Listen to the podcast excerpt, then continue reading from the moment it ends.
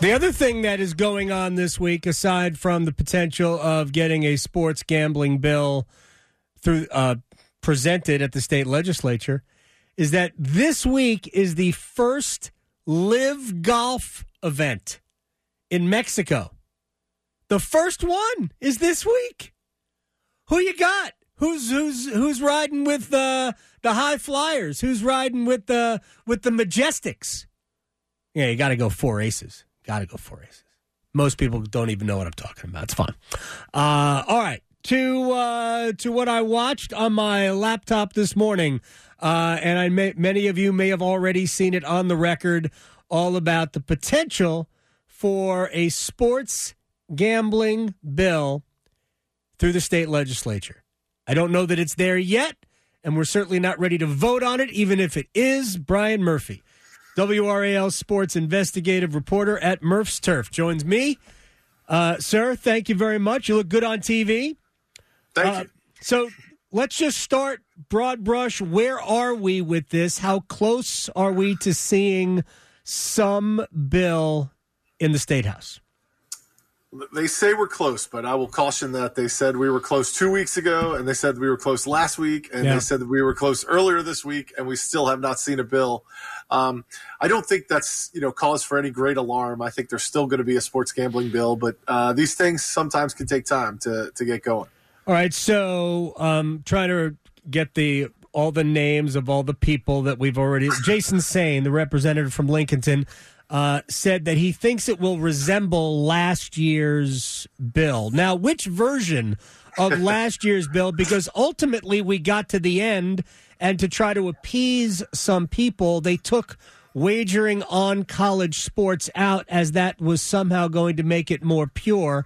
Uh, is that where we're headed here, too? No, I mean, that that happened as an amendment on the House floor. That was certainly a hostile amendment, uh, not something that the bill sponsors wanted. Right. College sports gambling will be back in there. Um, my best intelligence says that um, there will be twelve licenses untethered to professional sports teams, so the Hurricanes will not get uh, get theirs uh, and, and then be able to go negotiate with a FanDuel or, a, right. or a DraftKings, um, that the draft uh, dra- FanDuel or DraftKings will be able to go get their own. Um, that's my latest intelligence. Uh, but you're right. By the end, there were there were two competing bills. They were uh, different tax rates, different uh, license fees, all that stuff. They're going to try to clean all that up and put out one bill, but it will include gambling on college athletics. So the uh, the. She claimed, Pricey Harrison, who's from Guilford County, claims she's not anti-sports uh, sports wagering. Um, and uh, honestly, she she raised some issues about um, being predatory, uh, which I, honestly, I mean, it's it's a business. All then I guess all businesses are predatory would be my uh, my my statement. Um, th- their their goal would be to have healthy customers, right? Healthy customers are your best customers. That, I mean, that's just the way I look at it. I mean, I don't think, uh, for instance, I don't believe uh, the ice cream shop wants everybody to become obese and die, right? They, I mean, I don't think they do. Maybe they do. Maybe they don't care. Uh, but my my overarching point here is it it did seem like her complaints about the revenue, like New Jersey made eleven billion dollars last year. In in twenty twenty-two, I just read the story. They they saw eleven billion dollars in tax revenue come from this, or maybe it was an eleven billion dollars industry, and they brought uh, right. whatever that whatever the twenty percent was from the state of New Jersey uh, over to tax revenue. I mean, I, I don't understand her figures, but what are, what are her large complaints?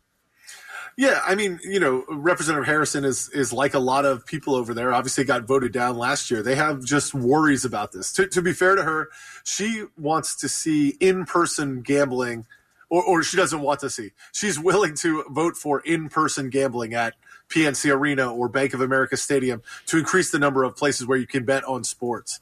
Um, but she doesn't want to go the full mobile outlet. Um, she thinks that's that's very addictive, and I don't think there's any doubt that, that she's probably correct in that.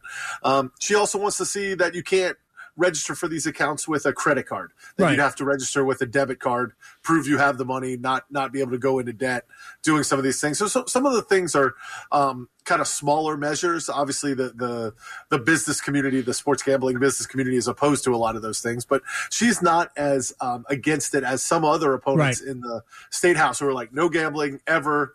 We need to repeal the lottery. We need to, to get rid of the tribal casinos. There are certainly some members of the legislature who, who want to go, go that way as well. It used to be, I don't mean, again, I follow gambling and we talk about it a lot, but I don't do it. Uh, it's just sort of like I, I know all about, you know, beer, uh, but I do very little drinking of it. Um, I've tried to register. But you can't do it with a uh, credit card tied to a bank. At least that's that was my experience the last time I tried to register for what would be an offshore account, is that you had to do it with something that wasn't tied to a bank. So it's either a debit card, or I even think you could have used to be able you could do, use a Discover card. But if you're like a Citi or a Chase, that you couldn't do that. Is that uh, are the laws different today? I you know the offshore accounts certainly you know. I don't know exactly how the offshore accounts work, but I do know that with FanDuel and DraftKings, because they're American businesses, uh, you know, they operate within the banking system that you can use. I, I think I just used a regular credit card to get um, an account when I lived in Virginia on one of those. Okay. Um, they, they, they just accept, you know, you anything. Deal, yeah. When you deal with the offshore accounts, I think there's a lot of fraud alerts, a lot of uh, issues that come oh, okay. up that way. But, but with FanDuel and DraftKings, and I just use those two because they have the market share um, in the states where it is legal. Uh, they, they accept any kind of, you know, regular payment that you could go buy anything online with uh, at, at Amazon dot com or, or wherever your favorite place to shop online. I got two more things about this, and I want to ask you about something else. Brian Murphy, W R A L Sports investigative reporter here. I th- I know the answer is a lot. How much does this mean to the Carolina Hurricanes? How much does this mean to the Carolina Panthers? Uh, to the to the Charlotte Hornets? The ability to do this in the state.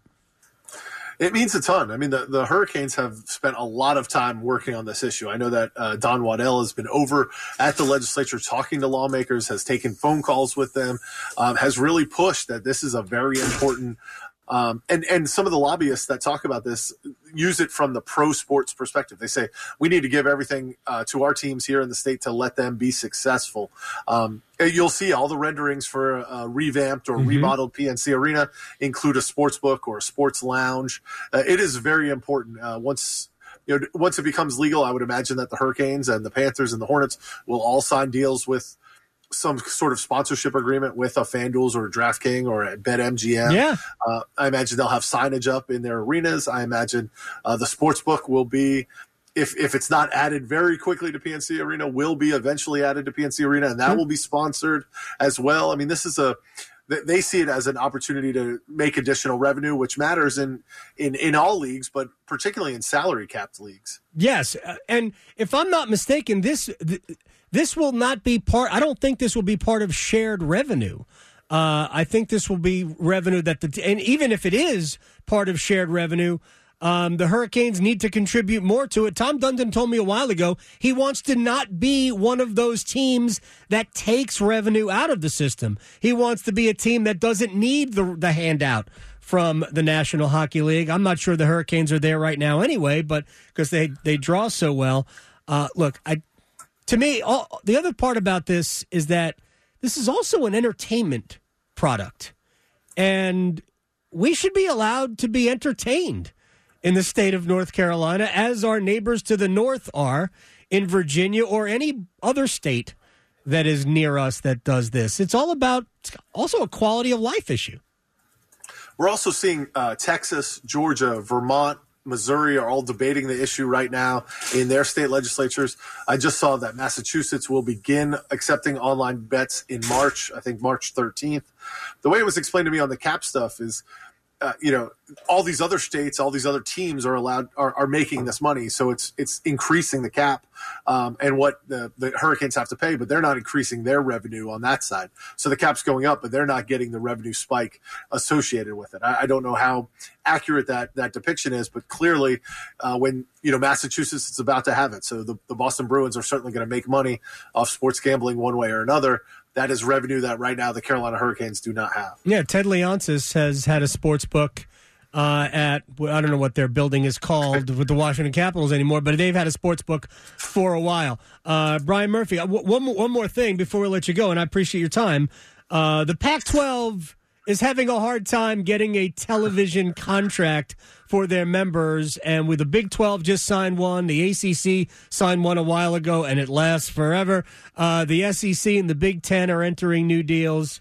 Uh, what can you tell us about where the Pac twelve is, and is there an impact on the A C C? Yeah, I'm fascinated by this story. Uh, the Big twelve sort of got out ahead of the Pac twelve and signed their deal at about thirty-one million dollars a year. The Pac twelve needs to beat that number, and they're finding it really difficult to beat that number. E S P N is pulling back. Um, you know, they're they're looking at Fox doesn't isn't interested. Yeah. Now they're looking at the streaming services. A, a report came out yesterday about Apple, which leads to all kinds of issues. Like if you get your money but you don't get any exposure, is that worth it? Um, and and there's been persistent rumors that the A C C could do some something with the Pac twelve. I don't know if that's invite. you know, eight members of the Pac twelve or six members of the Pac twelve to join the A C C in, in some variety. I don't know if it's getting Pac twelve games on the A C C network, so you're suddenly getting carriage in Seattle and Phoenix and Las Vegas and San Francisco and Denver, Colorado, and, and suddenly bringing in a lot more money to E S P N. I, I don't exactly know, but I, I, I am – one of the things I'm interested in is – is maybe it's good that the A C C is sitting out this time in the marketplace.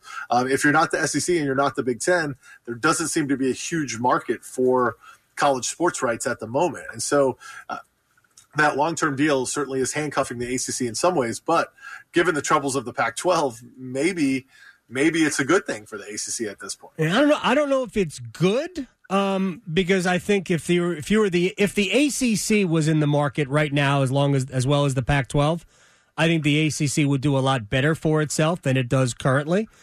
But um, that would also mean the A C C's grant of rights would be up. uh, yeah, well, case. yes. Well, yeah, they, they, they are protected. There, There is that iron gate around the A C C that lawyers have looked at and gone, yeah, you're kind of there.